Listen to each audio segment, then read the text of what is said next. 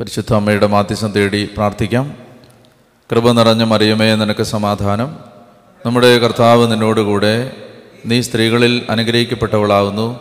നിന്റെ ഉദരഫലമായ നമ്മുടെ കർത്താവ് ശ്മശിക വാഴ്ത്തപ്പെട്ടവനാകുന്നു. പരിശുദ്ധ മറിയമേ തമ്പുരാന്റെ അമ്മേ പാപികളായ ഞങ്ങൾക്ക് വേണ്ടി എപ്പോഴും എപ്പോഴും ഞങ്ങളുടെ മരണസമയത്തും തമ്പുരാനോട് അപേക്ഷിച്ചു വരണമേ ആമേൻ. പിതാവിനും പുത്രനും പരിശുദ്ധാത്മാവിനും സ്തുതി. ഹാലേലുയ്യ നമുക്ക് കർത്താവിന് നന്ദി പറയാം. കാരണം ദൈവം നമുക്ക് വീണ്ടും വചനം പഠിക്കാൻ ഒരു അവസരം കൂടി തരികയാണ്. നമുക്ക് ദൈവവചനത്തെ ഏറ്റവും സ്നേഹത്തോടെ സമീപിക്കാം. കർത്താവിന്റെ വചനത്തിലൂടെ ദൈവം നമ്മോട് സംസാരിച്ചു കൊണ്ടിരിക്കുകയാണ് ക്രിസ്ത്യാനികളുടെ ദൈവം ഉരിയാടാത്തൊരു ദൈവമല്ല. സംസാരിക്കാത്തൊരു ദൈവമല്ല. സംസാരിക്കുന്ന ദൈവമാണ്. അതുകൊണ്ടാണ് കർത്താവ് എപ്പോഴും പറഞ്ഞത് എന്റെ ആടുകൾ എന്റെ സ്വരം ശ്രവിക്കും എന്റെ ആടുകൾ എന്റെ സ്വരം ശ്രവിക്കും അപ്പോൾ ഈ ശ്രവണത്തിന് വളരെയധികം പ്രാധാന്യമുണ്ട് നമ്മുടെ ആത്മീയതയിൽ. നമ്മളിങ്ങനെ കേട്ടുകൊണ്ടിരിക്കുമ്പോഴാണ് വിശ്വാസം കേൾവിയിൽ നിന്നാണ്. കേട്ടുകൊണ്ടിരിക്കുമ്പോഴാണ് വിശ്വാസം വളരുന്നത്. കേൾക്കുമ്പോഴാണ് നമ്മൾ ദൈവഹിതം അറിയുന്നത് ദൈവത്തെ അനുസരിക്കാൻ പറ്റുന്നത്. അപ്പോൾ അതുകൊണ്ട് എപ്പോഴും പ്രബോധനം നമുക്ക് പ്രത്യേകിച്ച് കേൾവി നമ്മളെ സഹായിക്കും. അപ്പോൾ അതുകൊണ്ട് നമ്മളിങ്ങനെ വചനം പഠിക്കാൻ നമ്മൾ ഒരുമിച്ച് വചനം വായിക്കാൻ കേൾക്കാൻ വ്യാഖ്യാനങ്ങൾ ശ്രദ്ധിക്കാൻ ഒക്കെ ദൈവം തരുന്ന അവസരങ്ങളെ നമുക്ക് വലുതായിട്ട് കാണാം. നമുക്ക് മർക്കോസിന്റെ സുവിശേഷത്തിൽ നമ്മൾ ഇപ്പോൾ എത്തി നിൽക്കുന്നത് ഒൻപതാം അധ്യായത്തിലാണ്. നാൽപ്പത്തി ഒന്ന് വരെയുള്ള വാക്യങ്ങളാണ് നമ്മൾ കണ്ടത്. മർക്കോസിന്റെ സുവിശേഷം ഒൻപത് നാൽപ്പത്തി ഒന്ന് മുതൽ ഒന്ന് വരെയാണ് നമ്മൾ കണ്ടത്. ഇനി മർക്കോസ് ഒമ്പത് നാൽപ്പത്തി രണ്ട് മുതൽ മുന്നോട്ട് നമ്മൾ കാണാൻ പോവുകയാണ്. മർക്കോസിന്റെ സുവിശേഷം ഒൻപതാം അധ്യായം നാൽപ്പത്തി രണ്ടാമത്തെ വാക്യം. വിശ്വസിക്കുന്ന ഈ ചെറിയവരിൽ ഒരുവന് ഇടർച്ച വരുത്തുന്നവൻ ആരായാലും അവന് കൂടുതൽ നല്ലത് ഒരു വലിയ തിരികല്ല് കഴുത്തിൽ കെട്ടി കടലിൽ എറിയപ്പെടുന്നതാണ്. തൊട്ട് മുമ്പത്തെ ഭാഗം മനസ്സിലാക്കിയാലേ നമുക്കിത് എന്തുകൊണ്ടാണ് ഇപ്പോൾ ഇങ്ങനെ പറയുന്നതെന്ന് മനസ്സിലാവും. തൊട്ട് മുമ്പത്തെ ഭാഗത്ത് യോഹന്നാൻ യേശുവിനോടൊന്ന് പറയുകയാണ് ഗുരു നിന്റെ നാമത്തിൽ പിശാചുകളെ പുറത്താക്കുന്ന ഒരാളെ ഞങ്ങൾ കണ്ടു. അപ്പോൾ ഞങ്ങൾ അവനെ എന്ത് ചെയ്തു? തടഞ്ഞു. അപ്പോൾ തടഞ്ഞപ്പോൾ അവൻ നമ്മളെ അനുഗമിച്ചില്ല അതുകൊണ്ടാണ് തടഞ്ഞത്. അപ്പോൾ ഈശോ പറഞ്ഞ് അവനെ തടയണ്ട. കാരണം എന്താണ്? നമുക്കെതിരില്ലാത്തവൻ നമ്മുടെ ഭാഗത്താണ്. അപ്പോൾ ഇങ്ങനെ കർത്താവ് പറഞ്ഞു നമ്മൾ മറ്റുള്ളവരോട് സഹിഷ്ണുത കാണിക്കണം. അതാണ് ടോളറൻസ് അതാണ് മുമ്പത്തെ പ്രമേയം. മറ്റുള്ള ആളുകളോട് സഹിഷ്ണുത കാണിക്കണം. അല്ലെങ്കിൽ മറ്റുള്ള ആളുകൾ പ്രത്യേകിച്ച് യേശുവിന്റെ നാമത്തിൽ ഒരാൾ ഒരു അത്ഭുതം ചെയ്യുമ്പോൾ യേശുവിന്റെ നാമത്തിൽ ഒരാൾ ജീവിക്കുമ്പോൾ നമ്മുടെ ഒരു വേവലങ്തിപ്പെട്ട ആളല്ലെങ്കിലും നമ്മൾ അയാളെ സഹിഷ്ണുതയോടെ കാണണം. കാരണം എന്താണ്? യേശുവിന്റെ നാമത്തിലാണ് അയാളത് ചെയ്യുന്നത്. അപ്പോൾ ഇവിടെ ചർച്ച ചെയ്യപ്പെട്ട വിഷയം സഹിഷ്ണുതയാണ്. അല്ലെങ്കിൽ അസഹിഷ്ണുതയാണ്. ഇൻടോളറൻസ് ആണ് ആരോടുള്ള ഇൻടോളറൻസ് മറ്റുള്ളവരോട്? അപ്പോൾ കർത്താവ് നമ്മളിലുള്ള ഒരു കാപട്യം ചൂണ്ടിക്കാണിക്കാൻ പോവാണ്. മറ്റുള്ളവരോട് അസഹിഷ്ണുത പുലർത്തുന്ന നമ്മൾ നമ്മളോട് വളരെ സഹിഷ്ണുതയായിരിക്കും പുലർത്തുന്നത്. മറ്റുള്ളവരോട് പറയും നിങ്ങളങ്ങനെ ചെയ്യാൻ പാടില്ല. മറ്റുള്ളവരോട് പറയും നിങ്ങളിങ്ങനെ ചെയ്യാൻ പാടില്ല. നമ്മുടെ കാര്യം വരുമ്പോൾ നമ്മൾ വളരെ ടോളറന്റ് ആയിരിക്കും. ഇതാണ് കർത്താവിനെ ചൂണ്ടിക്കാണിക്കാൻ പോകുന്നത്. മനസ്സിലായോ? കർത്താവെ ഞങ്ങളുടെ കൂടെ അവൻ വന്നില്ല. ഞങ്ങൾ അവനെ തടഞ്ഞു. കർത്താവ് പറഞ്ഞ് തടയണ്ട. എന്നിട്ട് കർത്താവ് പറയാണ് നിങ്ങളിപ്പോൾ കാണിച്ചില്ലേ ഒരു അസഹിഷ്ണുത ഒരു ഇൻടോളറൻസ് ഒരു ഒരു ഒരു ഒരു വിട്ടുകൊടുക്കാത്ത മനസ്സ് ഒരു പിടിവാശി? അത് കാണിക്കണം. എവിടാന്ന് ഞാൻ പറഞ്ഞുതരാം.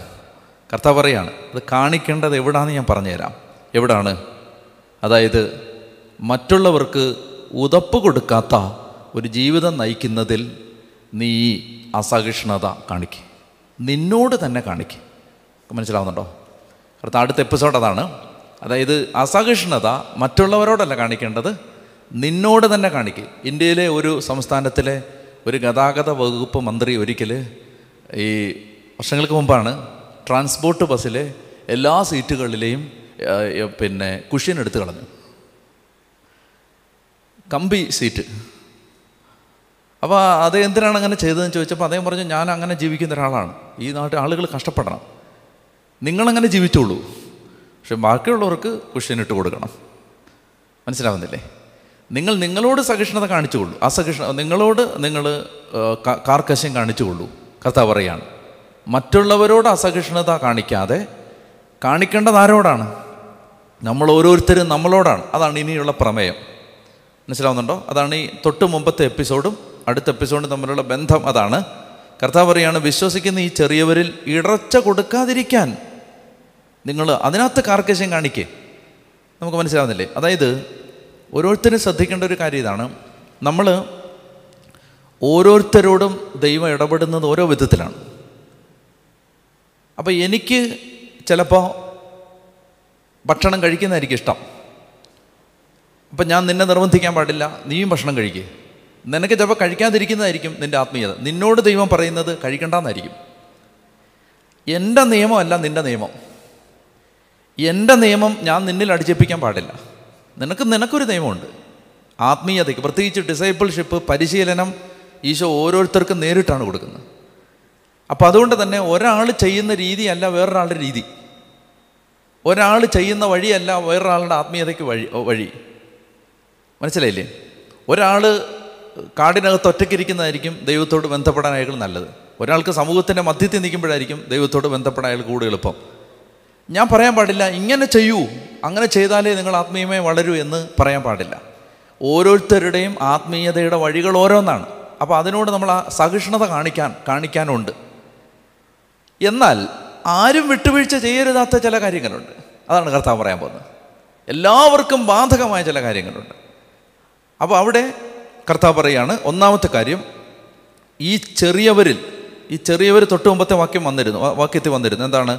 അതായത് ഈ എളിയ സഹോദരന്മാർ അതായത് എന്റെ നിങ്ങൾ നിങ്ങൾ ക്രിസ്തുവിനുള്ളവരാണെങ്കിൽ അവന്റെ നാമത്തിൽ ആരെങ്കിലും നിങ്ങൾക്ക് ഒരു പാത്രം വെള്ളമെങ്കിലും കുടിക്കാൻ തന്നാൽ പ്രതിഫലം ലഭിക്കാം. എന്ന് പറഞ്ഞാൽ ഈ ഒരു ഒരു ശിഷ്യൻ എന്ന നിലയിൽ ഒരു എളിയ സഹോദരൻ എന്ന നിലയിൽ നിങ്ങൾക്ക് ആരെങ്കിലും ഒരു ചെറിയ നന്മ ചെയ്താൽ പോലും അവർക്ക് അതിന് അനുഗ്രഹം കിട്ടും.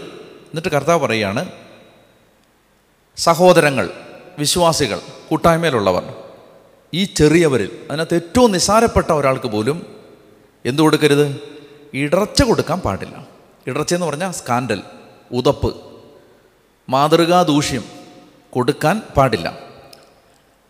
അപ്പോൾ എന്താ ഇവിടെ പറയുന്നത്? ഏറ്റവും നിസാരപ്പെട്ട ആളെയും വിലമതിക്കണം.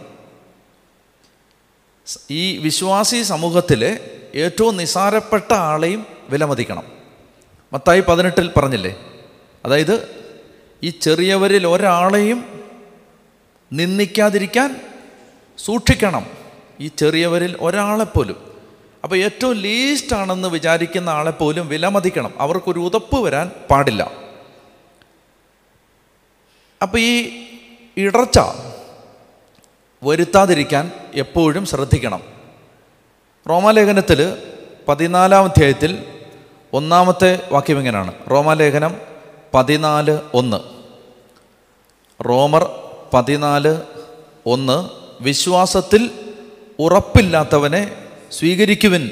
അത് അഭിപ്രായ വ്യത്യാസങ്ങളെക്കുറിച്ച് തർക്കിക്കാൻ ആകരുത്. ഒരുവൻ തനിക്ക് എന്തും ഭക്ഷിക്കാമെന്ന് വിശ്വസിക്കുന്നു. ദുർബലനായ മറ്റൊരുവനാകട്ടെ സസ്യം മാത്രം ഭക്ഷിക്കുന്നു. ഭക്ഷിക്കുന്നവൻ ഭക്ഷിക്കാത്തവനെ നിന്ദിക്കരുത്. ഭക്ഷിക്കാത്തവൻ ഭക്ഷിക്കുന്നവനെ വിധിക്കുകയും വരുത് എന്തെന്നാൽ ദൈവം അവനെ സ്വീകരിച്ചിരിക്കുന്നു. മറ്റൊരാളുടെ സേവകനെ വിധിക്കാൻ നീ ആരാണ്? സ്വന്തം യജമാനന്റെ സന്നിധിയിലാണ് അവൻ നിൽക്കുകയോ വീഴുകയോ ചെയ്യുന്നത്. ഇനി പതിനാലാം അധ്യായം പതിമൂന്നാമത്തെ വാക്യം പറയാം. തന്മൂലം മേലിൽ നമുക്ക് പരസ്പരം വിധിക്കാതിരിക്കാം.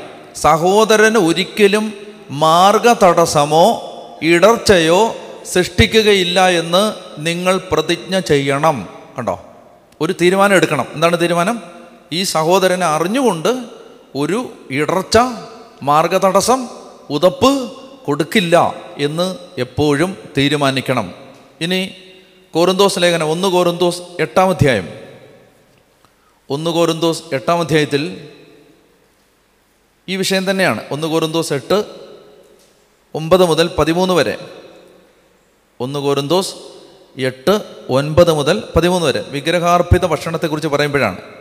നിങ്ങളുടെ സ്വാതന്ത്ര്യം ബലഹീനർക്ക് ഏതെങ്കിലും വിധത്തിൽ ഇടർച്ചയ്ക്ക് കാരണമാകാതിരിക്കാൻ സൂക്ഷിക്കണം. എന്തെന്നാൽ അറിവുള്ളവനായി നീ വിഗ്രഹാലയത്തിൽ ഭക്ഷണത്തിനിരിക്കുന്നതായി ദുർബല മനസാക്ഷിയുള്ള ഒരുവൻ കണ്ടാൽ വിഗ്രഹങ്ങൾക്കർപ്പിച്ച ഭക്ഷണ സാധനം കഴിക്കാൻ അതവന് പ്രോത്സാഹനമാവില്ലേ?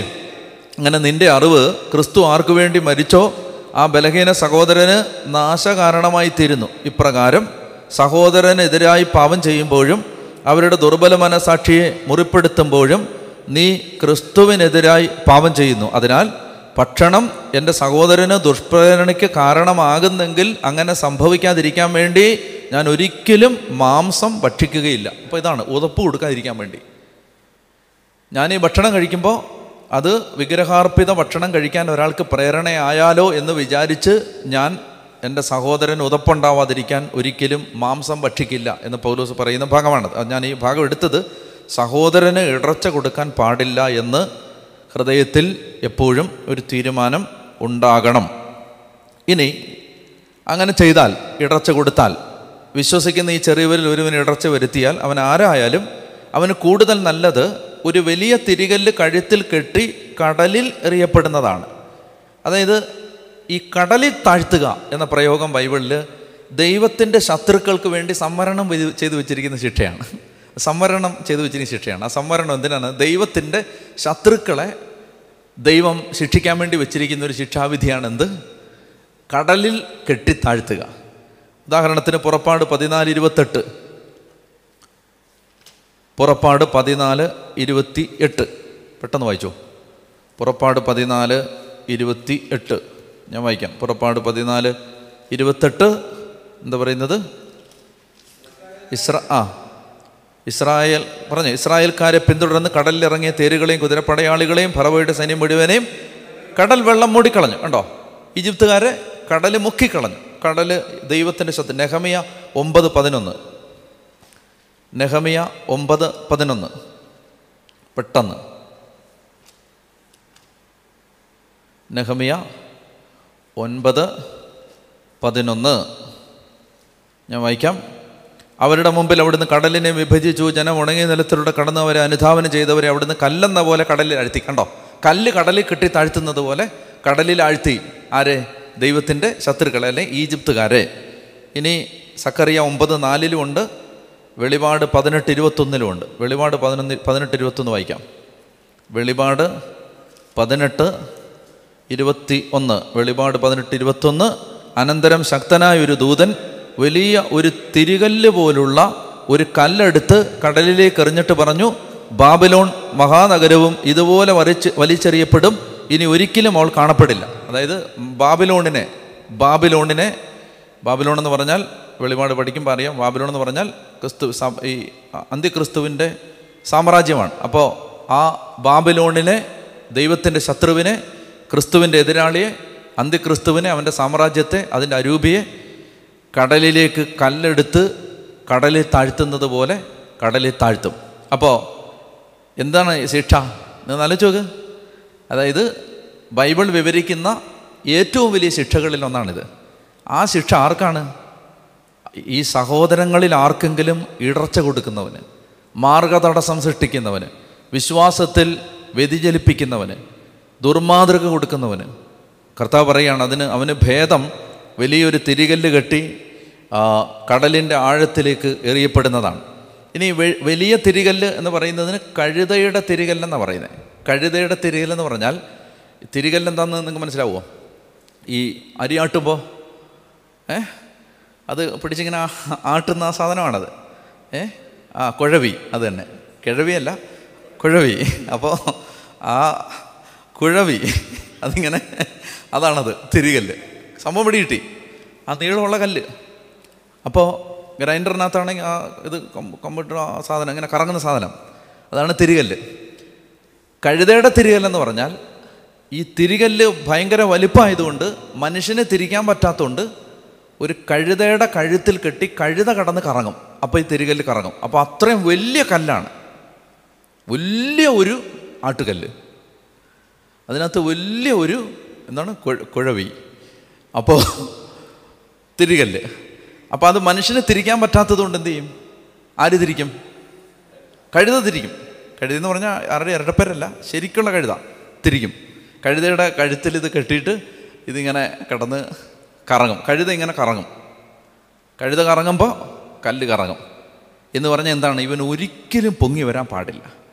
ചെറിയ കല്ലൊക്കെ ആണെങ്കിൽ ഇവൻ അഡ്ജസ്റ്റ് ചെയ്ത് നീന്തി രക്ഷപ്പെട്ട് വരാതിരിക്കാൻ വേണ്ടി പറയുകയാണ് ആ നാട്ടിൽ മനുഷ്യൻ കണ്ടിട്ടുള്ള ഏറ്റവും വലിയ കല്ലാണിത്. മനുഷ്യന് പിടിക്കാൻ പൊക്കാൻ പറ്റാത്ത കല്ല്. അത്രയും വലിയ വലിയ കഴുതയുടെ തിരികല്ല് കെട്ടി കടലിന്റെ ആഴത്തിൽ നമ്മൾ ആലോചിച്ച് നോക്കേണ്ടത് നിസ്സാരമായിട്ട് എടുക്കാൻ പാടില്ല.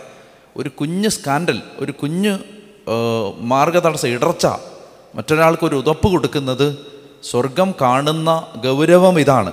വിശ്വസിക്കുന്ന ഈ ചെറിയവരിൽ ഒരുവൻ ഇടർച്ച വരുത്തുന്നവൻ ആരായാലും അവന് കൂടുതൽ നല്ലത് ഒരു വലിയ തിരികല്ല് കഴുത്തിൽ കെട്ടി കടലിൽ എറിയപ്പെടുന്നതാണ്. ഒരു കാര്യം കൊണ്ട് ഞാൻ ആഡ് ചെയ്യാൻ ആഗ്രഹിക്കുന്നു. അതായത് ഇത് എപ്പോഴും സ്വഭാവത്തിലുള്ള ദുർമാതൃകകൾ മാത്രമല്ല വിശ്വാസത്തിലുള്ള ദുർമാതൃക ഇതിനകത്ത് പെടും. എന്ന് പറഞ്ഞാൽ പ്രത്യേകിച്ച് ഉത്തരവാദിത്വ സ്ഥാനത്തിരിക്കുന്ന ആളുകൾ വൈദികർ സിസ്റ്റേഴ്സ് ദൈവികമായ കാര്യങ്ങളെ ലാഘവ ബുദ്ധിയോടെ സംസാരിച്ച് ദുർബല മനുഷ്യരുടെ വിശ്വാസം കെടുത്തിക്കളഞ്ഞാൽ ഇതാണ് ശിക്ഷ. മനസ്സിലായില്ലേ? ഇപ്പോൾ പറയാണ് ഓ ഇയൊക്കെ ഈ ഇങ്ങനെ ഇരുന്ന് കുറേ കടന്ന് അല അലറുന്നു വിളിക്കുന്നു എന്താ കാര്യം? എന്ന് പറഞ്ഞിട്ട് ഒരുത്തന് പ്രാർത്ഥിക്കാൻ പിന്നെ തോന്നാതായാൽ ഇതാണ് ശിക്ഷ. മനസ്സിലാവുന്നില്ലേ? നീയൊക്കെ എന്തിനിങ്ങനെ കടന്ന് പ്രാർത്ഥിക്കുന്നു? എന്നൊരാൾ പറഞ്ഞാൽ അത് പറയുന്നത് കേട്ടിട്ട് ഒരുത്തന് പ്രാർത്ഥിക്കാനുള്ള ആഗ്രഹം പോയാൽ ഇതാണ് ശിക്ഷ. ഇതാണ് കടലിന്റെ ആഴത്തിലേക്ക്. പറഞ്ഞിരിക്കുന്ന വാചകം ശ്രദ്ധിക്കണം. വിശ്വസിക്കുന്ന ഈ ചെറിയ ഒരുവൻ വിശ്വാസത്തിൽ വിശ്വാസത്തിലാണ് പ്രധാനമായിട്ട് ഇത്. ഇവന് വിശ്വാസ വിഷയത്തിൽ ഒരു ഇടർച്ച വരുത്തിയാൽ അവൻ യേശുവിനുള്ള വിശ്വാസത്തിൽ ഒരു മാർഗതടസ്സം ഉണ്ടാക്കിയാൽ അപ്പം അതാണ്. അപ്പോൾ അതെനിക്ക് ബാധകമാണ്. ഞാൻ പറയുന്നൊരു വാക്ക് നിങ്ങളുടെ വിശ്വാസം നഷ്ടപ്പെടുത്താൻ കാരണമായാൽ അതെനിക്ക് വലിയ ശിക്ഷയാണ്. അതിന്റെ തലയ്ക്ക് മേളിൽ വലിയൊരു ശിക്ഷയാണ്. അപ്പം ഞാൻ എന്തുമാത്രം ഗൗരവത്തോടെ ഇതിനെ എടുക്കണം? നിങ്ങൾ എന്തുമാത്രം ഗൗരവത്തോടെ ഈ കാര്യത്തെ കാണണം. അത് അതാണ് അതിന്റെ ഒരർത്ഥം. അപ്പോൾ ഇരു കൈകളുമുള്ള സോറി നിന്റെ എന്നിട്ട് കർത്താവ് പറയും അവന് കൂടുതൽ നല്ലത് വലിയൊരു തിരികൽ കഴുത്തിൽ കെട്ടി കടലിൽ എറിയപ്പെടുന്നതാണ്. നിന്റെ കൈ നിനക്ക് ദുഷ്പ്രേരണയ്ക്ക് കാരണമാകുന്നെങ്കിൽ അത് വെട്ടിക്കളയുക. ഇരു കൈകളും ഉള്ളവനായി നരകത്തിലെ കെടാത്ത അഗ്നിയിൽ നിബന്ധിക്കുന്നതിനേക്കാൾ നല്ലത് അംഗഹീനനായ ജീവനിലേക്ക് പ്രവേശിക്കുന്നതാണ്. നിന്റെ പാദം നിനക്ക് ദുഷ്പ്രേരണയ്ക്ക് കാരണമാകുന്നെങ്കിൽ അത് മുറിച്ചു കളയുക. രണ്ട് പാദങ്ങളും ഉള്ളവനായി നരകത്തിൽ എറിയപ്പെടുന്നതിനേക്കാൾ നല്ലത് മുടന്തനായി ജീവനിലേക്ക് പ്രവേശിക്കുന്നതാണ്. നിന്റെ കണ്ണു മൂലം നിനക്ക് ദുഷ്പ്രേരണ ഉണ്ടാകുന്നെങ്കിൽ അത് ചൂഴ്ന്നെടുത്തെറിഞ്ഞ് കളയുക. ഇരു കണ്ണുകളും ഉള്ളവനായി പുഴു ചാകാത്തതും തീ കെടാത്തതുമായ നരകത്തിലേക്ക് എറിയപ്പെടുന്നതിനേക്കാൾ നല്ലത് ഒരു കണ്ണോടുകൂടെ ദൈവരാജ്യത്തിലേക്ക് പ്രവേശിക്കുന്നതാണ്. അപ്പോൾ ഇവിടെ ഇനി പറയാൻ പോകുന്നത് അടുത്ത മൂന്ന് വാക്യങ്ങളും. ഇപ്പം നമ്മൾ വായിച്ച മൂന്ന് വാക്യങ്ങളും ഒരാളുടെ വ്യക്തി ജീവിതത്തിലുണ്ടാവുന്ന തിന്മകൾക്കെതിരെ അയാൾ പുലർത്തേണ്ട ജാഗ്രതയെ സൂക്ഷി സൂചിപ്പിക്കുന്നതാണ്. ഒരാളുടെ പേഴ്സണൽ ലൈഫിൽ ഉണ്ടാകുന്ന തിന്മകൾക്കെതിരെ അയാൾ പുലർത്തേണ്ട ജാഗ്രതയാണ് ഇനി പറയാൻ പോകുന്നത്. എന്തൊക്കെയാണ് പറയുന്നത്? കൈ പാദങ്ങൾ കണ്ണ്. ഈ മൂന്ന് അവയവങ്ങൾ ഉദാഹരണമായിട്ട് ഈശോ എടുക്കുകയാണ്. നിന്റെ കൈ നിന്റെ കാൽ നിന്റെ കണ്ണ് നിനക്ക് പാപഹേതു ആവുന്നെങ്കിൽ അതെന്ത് ചെയ്യുക? വെട്ടിക്കളയുക ചൂഴ്ന്നെടുത്ത് കളയുക. ഇത് ഉദ്ദേശിക്കുന്ന അക്ഷരാർത്ഥത്തിലല്ല നമുക്കറിയാം. കൈ വെട്ടിക്കളയാനല്ല പറയുന്നത്. പിന്നെ എന്താണ് ഈ പറയുന്നത്? അതായത് ഓരോരുത്തർക്കും വിശ്വാസത്തിൽ ആഴപ്പെടുന്നതിനും വിശുദ്ധി വളരുന്നതിനും തടസ്സം ഓരോ കാര്യങ്ങളായിരിക്കും. ഇപ്പം എന്റെ ആയിരിക്കത്തില്ല നിന്റെ ഇപ്പം എനിക്കേ അറിയൂ ഇതാണ് എനിക്ക് എനിക്ക് തടസ്സം ഉണ്ടാക്കുന്ന ഒരു മേഖലയാണ്. അപ്പോൾ അതെന്ത് തന്നെയാണെങ്കിലും ഈ ഉദാഹരണം ഈശോ ഉപയോഗിക്കാൻ കാരണം കൈ വെട്ടിക്കളയാൻ പറഞ്ഞ കാരണം കൈക്കൊരു നൂറായിരം ആവശ്യമുള്ളതാണ്. കൈ അങ്ങനെ വെട്ടിക്കളയാൻ പറ്റുന്നതല്ല. കൈ അത്രയും പ്രധാനപ്പെട്ടതാണ്. കൈ അത്രയും ഒഴിവാക്കാൻ പറ്റാത്തതാണ്. കൈ മുറിച്ച് കളഞ്ഞാൽ അത് നമ്മുടെ ജീവിതത്തെ സാരമായി ബാധിക്കും പ്രവർത്തനത്തെ ബാധിക്കും. പക്ഷേ അതായത് പാപത്തിന് കാരണമാകുന്നത് എത്ര വേണ്ടപ്പെട്ടതാണെങ്കിലും എത്ര ആവശ്യമുള്ളതാണെങ്കിലും എത്ര ഉപയോഗമുള്ളതാണെങ്കിലും എന്തുമാത്രം അതിനോട് നമ്മൾ അടുത്തിരിക്കുന്നതാണെങ്കിലും അതിനെ യാതൊരു മനസാക്ഷിക്കുത്തുമില്ലാതെ മുറിച്ചു കളയാൻ ദൈവം ആവശ്യപ്പെടുകയാണ്. ഇത് ഓരോരുത്തർക്കും ഓരോന്നാണ്. ഇപ്പോൾ എനിക്ക് ടി വി കാണുന്നതാണ് എന്റെ ആത്മീയതയെ തടയുന്നതെങ്കിൽ ഞാൻ ടി വി ഉപയോഗിക്കാൻ പാടില്ല. ഇപ്പോൾ എനിക്ക് സോഷ്യൽ നെറ്റ്വർക്കിംഗ് സൈറ്റുകളിൽ ഞാൻ കയറുന്നതാണ് എന്നെ എന്റെ ആത്മീയതയ്ക്ക് തടസ്സമെങ്കിൽ എന്തെല്ലാം ന്യായങ്ങളുണ്ടെങ്കിലും എനിക്ക് ഫേസ്ബുക്കിലൂടെ സുവിശേഷ വരെ ചെയ്യേണ്ടതാണ് എന്ന ന്യായം ഉണ്ടെങ്കിലും ഫേസ്ബുക്ക് ഉപയോഗിക്കാൻ പാടില്ല. കാരണം എനിക്കിത് പാപഹേതുമാവുന്നുണ്ട് അത് എത്രമാത്രം ഉപയോഗമുള്ളതാണെങ്കിലും അത് എത്രമാത്രം വേണ്ടപ്പെട്ടതാണെങ്കിലും അതിനെ ഒഴിവാക്കണം എന്നുള്ളതാണ് ഇവിടെ ഇവിടുത്തെ എംഫസിസ് അത് കൈവെട്ടിക്കളയാനല്ല.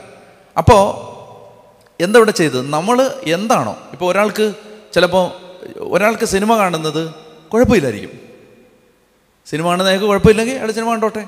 പക്ഷേ ഈ സിനിമ കാണുന്നത് സിനിമയെക്കുറിച്ച് മുഴുവൻ സമയം ചിന്തിച്ച് അയാളുടെ വചന വായനയില്ല പ്രാർത്ഥനയില്ല ദൈവ ദൈവസന്നിധി ഇരിക്കാൻ ഇഷ്ടമില്ല സിനിമ കാണാൻ മാത്രമേ ഇഷ്ടമുള്ളൂ. അപ്പോൾ അതവന്റെ ശിഷ്യത്വത്തെ തടയുന്നതാണ്. അപ്പോൾ അവൻ സിനിമ കാണാൻ പാടില്ല. മനസ്സിലാവുന്നോ? ഇതാണ് ഇവിടെ ഉദ്ദേശിക്കുന്നത്.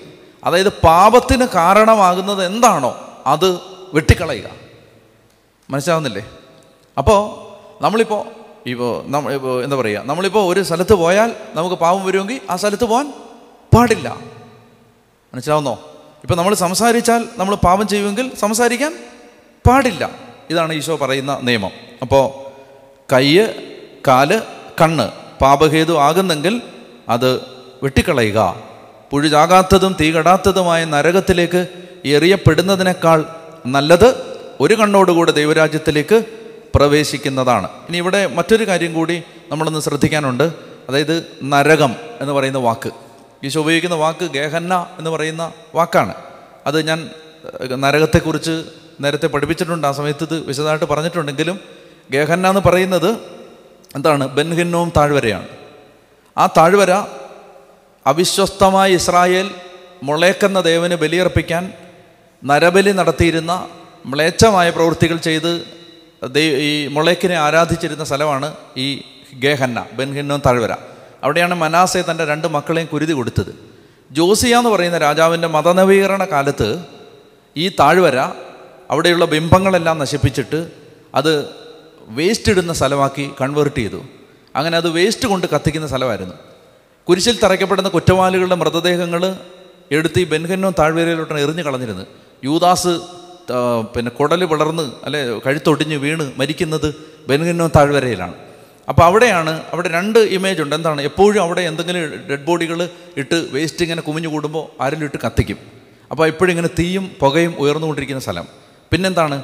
ജീർണിച്ച അഴുകിയ മൃതദേഹങ്ങളും ഈ അവശിഷ്ടങ്ങളെല്ലാം കൂടെ പുഴു വരിക്കുന്ന സ്ഥലം. അപ്പോൾ പുഴു ചാകാത്തതും തീ കെടാത്തതുമായ ഒരു സ്ഥലമാണ് നരകം എന്ന് സൂചിപ്പിക്കാൻ കർത്താവ് ഉപയോഗിക്കുന്ന ഇമേജാണ് കർത്താവ് ഉപയോഗിക്കുന്ന ഉപമയാണ് ഈ ഗേഹന്ന താഴ്വര പോലെ ഈ നരകത്തിലേക്ക് എറിയപ്പെടും എന്ന് പറയും. അതാണ് ഇവിടെ പറയുന്നത്. ഈ തീ കെടാത്തതും പുഴു ചാകാത്തതുമായ നരകത്തിലേക്ക് എറിയപ്പെടുന്നതിനേക്കാൾ നല്ലത് ഒരു കണ്ണോടുകൂടെ ദൈവരാജ്യത്തിൽ പ്രവേശിക്കുന്നതാണ്. അപ്പോൾ നരകത്തിന്റെ ഇവിടെ ഈ ഭാഗത്ത് നമുക്ക് കിട്ടുന്ന മറ്റൊരു മെസ്സേജ് നരകത്തിന്റെ അസ്തിത്വവും അതുപോലെ തന്നെ നരകത്തിന്റെ നിത്യതയും. നരകമുണ്ട് നരകം നിത്യമാണ്. ഈ രണ്ട് കാര്യങ്ങൾ പറയുന്നുണ്ട്. കത്തോലിക്ക സഭയുടെ മതബോധന ഗ്രന്ഥം ആയിരത്തി മുപ്പത്തി അഞ്ച് ആയിരത്തി മുപ്പത്തി അഞ്ചാമത്തെ കണ്ണിക the teaching of the church affirms the existence of hell and its eternity Immediately after the death, the souls of those who die in a state of mortal sin descend into hell, where they suffer the punishments of hell, eternal fire. The chief punishment of hell is eternal separation from God, in whom alone man can possess the life and happiness for which he was created And for which he longs ഒരു മനുഷ്യൻ എന്തിനു വേണ്ടി സൃഷ്ടിക്കപ്പെട്ടോ എന്തിനു വേണ്ടി അവന്റെ ആത്മാവ് ദാഹിക്കുന്നോ ആ ദൈവവുമായുള്ള എന്നേക്കുമായുള്ള ബന്ധം വിച്ഛേദിക്കപ്പെട്ട് നിത്യനരകത്തിൽ നിബദിക്കുന്നതിന് മാരകഭാവത്തിൽ മരിക്കുന്നത് ഇടയാക്കും. നരകത്തിന്റെ അസ്തിത്വവും അതിന്റെ നിത്യതയും സഭ ഊന്നി പറയുന്നു. ഇനി ആയിരത്തി മുപ്പത്തി ഏഴിൽ സഭ പറയുന്നു ദൈവം ആരെയും നരകത്തിൽ പോകാനായി മുൻകൂട്ടി നിശ്ചയിക്കുന്നില്ല. അപ്പം നരകം ദൈവം സമ്മാനിക്കുന്നതല്ല മനുഷ്യൻ തിരഞ്ഞെടുക്കുന്നതാണ്. യേശുക്രിസ്തുവിനോടുള്ള രക്ഷയെ നിസാരമായി തള്ളിക്കളയുന്നത് വഴി മനുഷ്യന് വന്നു ചേരുന്നതാണ് നരകം ദൈവം വെച്ച് നീട്ടുന്നതല്ല നരകം. അപ്പോൾ ഈ ഭാഗത്ത് ഇനിയും നമുക്ക് രണ്ട് മൂന്ന് വാക്യങ്ങളുണ്ട്. നാൽപ്പത്തി ഒമ്പത് മുതൽ അഗ്നിയാൽ ഉറകൂട്ടപ്പെടും ഉപ്പ് നല്ലതാണ് ഉറകിട്ട് പോയ എന്തുകൊണ്ട് ഉറകൂട്ടും? അത് നമുക്ക് പിന്നീട് പറയാം. അല്പം വിശദീകരിക്കേണ്ട വാക്യങ്ങളാണത്. മർക്കോസ് ഒൻപതാം അധ്യായം നാൽപ്പത്തി രണ്ട് മുതൽ നാൽപ്പത്തി എട്ട് വരെയുള്ള വാക്യങ്ങൾ. കർത്താവ് നമ്മുടെ ജീവിതത്തിലെ പ്രത്യേകിച്ച് വ്യക്തി ജീവിതത്തിലെ സ്വകാര്യ ജീവിതത്തിലെ വിശുദ്ധിക്ക് വിശുദ്ധീകരണത്തിന് എന്തുമാത്രം പ്രാധാന്യം കൊടുക്കണമെന്ന് നമ്മളെ ഓർമ്മിപ്പിക്കുകയാണ്. കർത്താവെ അങ്ങയുടെ ആത്മാവിനെ അയച്ച് വിശുദ്ധിയിൽ ജീവിക്കാനും നവീകരിക്കപ്പെടാനും തിരുത്തന്റെ മേഖലകൾ തിരുത്താനുമുള്ള കൃപ ഞങ്ങൾക്ക് തരണേന്ന് ഞങ്ങൾ പ്രാർത്ഥിക്കുന്നു. നന്മ നിറഞ്ഞ മറിയമേ സ്വസ്തി കർത്താവ് അങ്ങയുടെ കൂടെ സ്ത്രീകളിൽ അങ്ങ് അനുഗ്രഹിക്കപ്പെട്ടവളാകുന്നു അങ്ങയുടെ ഉദരഫലമായ കർത്താവിശ്മിശിക വാഴ്ത്തപ്പെട്ടവനാവുന്നു. പരിശുദ്ധ മറിയമേ തമ്പുരാന്റെ അമ്മേ പാവികളായ ഞങ്ങൾക്ക് വേണ്ടി ഇപ്പോഴും ഇപ്പോഴും ഞങ്ങളുടെ മരണസമയത്തും തമ്പുരാനോട് അപേക്ഷിച്ചു വരണമേ. ആമേൻ. പിതാവിനും പുത്രനും പരിശുദ്ധാത്മാവിനും സ്തുതി. ആമേൻ.